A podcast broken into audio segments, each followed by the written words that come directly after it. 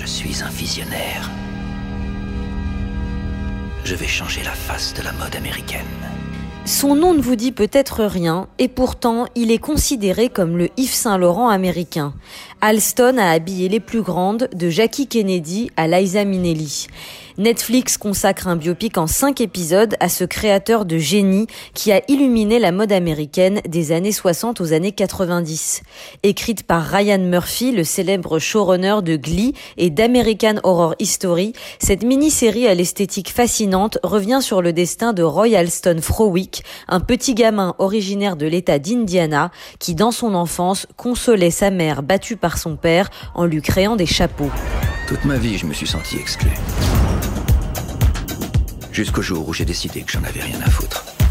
La suite, c'est une carrière phénoménale au cours de laquelle Alston a toujours su se réinventer grâce à des coups de génie comme les robes en daim intitulées Ultra Suède et vendues en masse dans les années 70, puis des cafetans colorés ou encore un célèbre parfum vendu dans un flacon iconique en forme de goutte d'eau. Alston, c'est aussi un peu l'histoire de la mode américaine. Dans les années 60 et 70, la France règne encore en maîtresse sur l'univers de la haute couture, mais la société de consommation explose et toutes les femmes veulent s'habiller selon la tendance. L'Amérique sera le continent qui lancera le prêt-à-porter pour satisfaire cette nouvelle demande. Un épisode de la série raconte une histoire méconnue mais très symbolique. En 1973, un gala au profit du château de Versailles sert de prétexte à une véritable bataille entre créateurs français et américains. Une délégation de cinq créateurs américains dont Alston fait le déplacement et sur place, face à Dior et Yves Saint Laurent, ce sont les Américains qui s'imposent comme les précurseurs d'un nouveau genre. Ewan McGregor campe à merveille ce personnage hors norme, ambitieux, colérique, mais aussi généreux, visionnaire et brillant. Ma femme vous considère comme un génie. Je trouve que c'est un mot dangereux.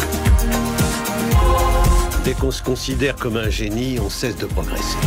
Rattrapé par les dépenses somptuaires d'un quotidien fait de fêtes, de drogues et de voyages, Alston n'aura d'autre choix que de s'acoquiner avec une chaîne de grande distribution équivalente à la marque française La Redoute. En perdant ainsi son nom, le créateur perdra un peu son âme et il manquera l'une des plus grandes tendances de son époque, la révolution du jean récupérée par son illustre rival Calvin Klein. Il y a deux choses que vous n'aurez jamais. Mon talent et mon nom. Pour les amatrices, la marque Alston Heritage existe toujours et elle vient de lancer une collection événementielle et limitée, hommage à la série. Vous pouvez ainsi acheter en ligne des modèles directement inspirés des créations visibles sur Netflix.